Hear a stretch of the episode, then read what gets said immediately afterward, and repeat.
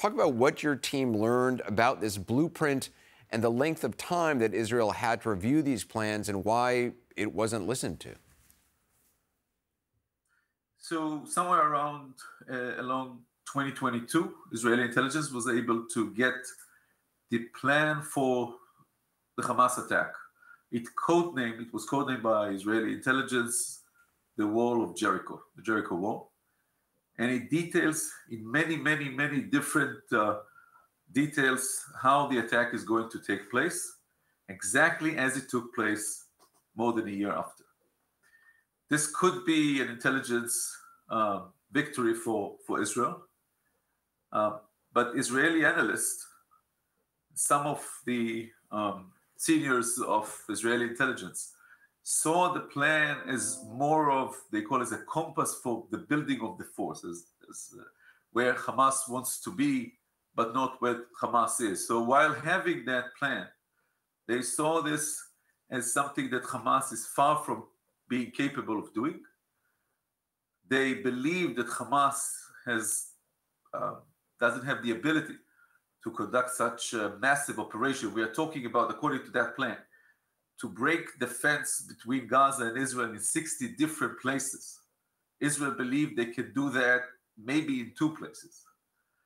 Um, it called for the bombing and destruction of the cameras instantly, the same simultaneously, the beginning of the attack of the cameras, the automatic guns, the communication centers, and then the ramping of the division headquarters, the Gaza division headquarters that is in charge of protecting the front. The um, in uh, in July of this year, so a year after, uh, an analyst that was reviewing intercepts about Hamas military exercises, uh, wrote a letter, an email, an exchange of email, uh, encrypted email. Uh, she comes from 8200, this is the Israeli NSA, the equivalent to the American NSA. And she described that drill and she said that she believes that Hamas is narrowing the gap between the wall of Jericho plan and its real capabilities. And there was a pushback from uh, senior, most senior intelligence officer said that told her this is an imaginary plan. They cannot do that. And so here is the tragedy for Israeli intelligence, for Israeli public. Instead of positioning, it's not just an intelligence debate. If Israel, if Israeli defense forces would adopt this plan is something that Hamas can do, even without any connection to the intention of Hamas, the decision to execute. This is something that the analyst couldn't say. Uh, she did not push back on the Israeli wisdom at that time, that time meaning three, four months ago, that Hamas doesn't want to go to all in one. But if Israeli defense establishment had the knowledge that Hamas is capable of launching such an attack, that would put a total different size of forces on the border.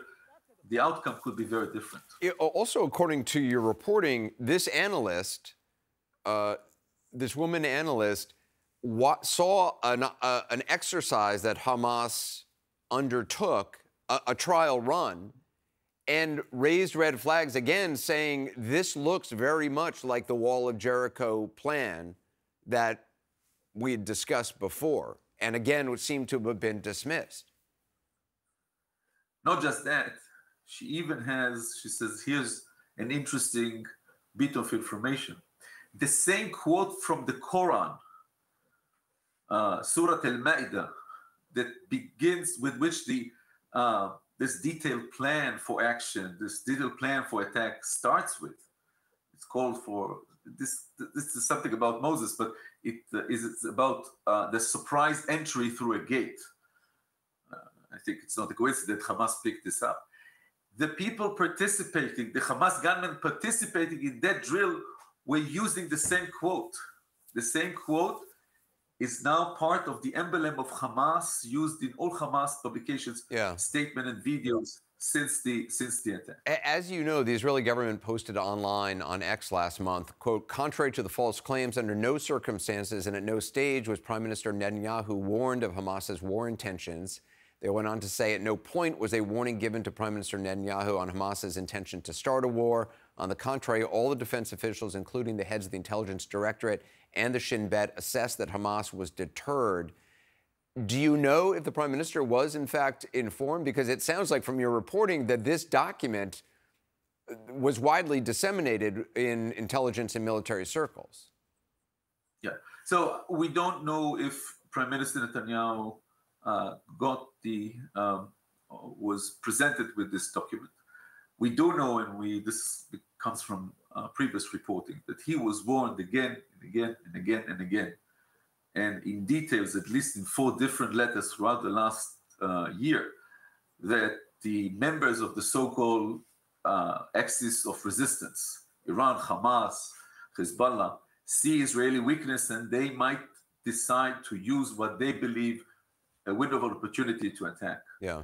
Uh, this document was sent to many, and I think this is a good point for further reporting about who saw yeah. And who decided to continue with this so-called conception, the, the, the ability to believe that Hamas is contained. Ronen Bergman, uh, it's incredible reporting. Thank you. More now on the forces at play tonight. Joining us, CNN's Alex Marquardt and Oren Liebermann, also Axios reporter and CNN political and foreign policy analyst Barak Ravid, and CNN military analyst, retired Army Lieutenant General Mark Hertling. Uh, Barak, first of all, how damning is this report for the Israeli government?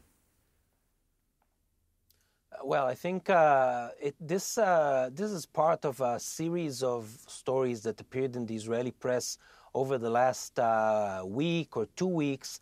That uh, what happens behind them is a fight between the Israeli intelligence community or parts of it, especially the military intelligence, and the political echelon, with each side leaking stuff that are more comfortable to him when it comes to everything that happened in the year uh, before the war.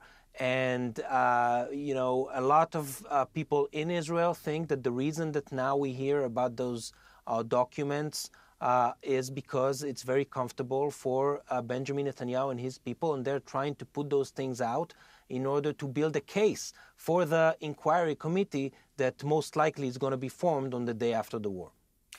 I mean, Barak, as you know, uh, intelligence officials, military officials have accepted responsibility. Benjamin Netanyahu has not, in any form, accepted any responsibility for the attack on, on October 7th. He had very early on, right before the, the, uh, the operation in Gaza, he had tweeted out a criticism of the heads of the military and, and intelligence, and then quickly withdrew that tweet and apologized for, for that.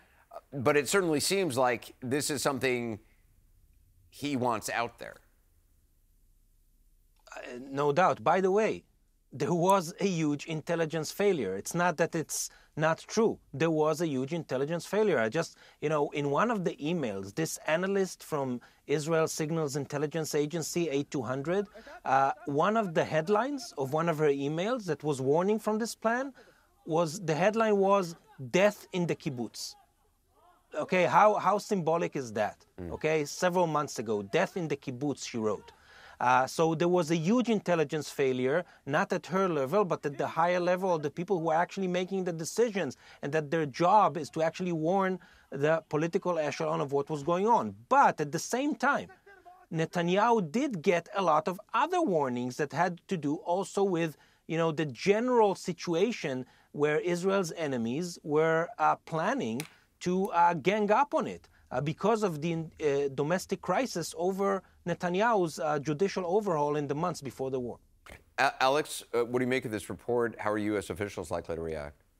Well, Anderson, I really do think it goes to this theme that we've been reporting on for quite some time of the underestimation uh, of what Hamas was capable of doing and, and certainly what they intended to do. Uh, you and I have talked about intelligence reports and assessments, both on the Israeli and the American side, uh, in the days leading up to October 7th, that indicated that Hamas uh, might do something. Now, what that something was expected to be was what we had seen before in previous rounds of fighting that were, frankly, rather inconsequential for Israel. And that would have been uh, rockets being fired uh, across the border, which then likely would have been intercepted by the Iron Dome, which is exactly what we're seeing uh, on our screen right there. But there was no sense that Hamas would uh, be able to break through the fence, fence and carry out the, the types of massacres uh, that they did. There is acknowledgement and, and, and public acknowledgement here in the U.S.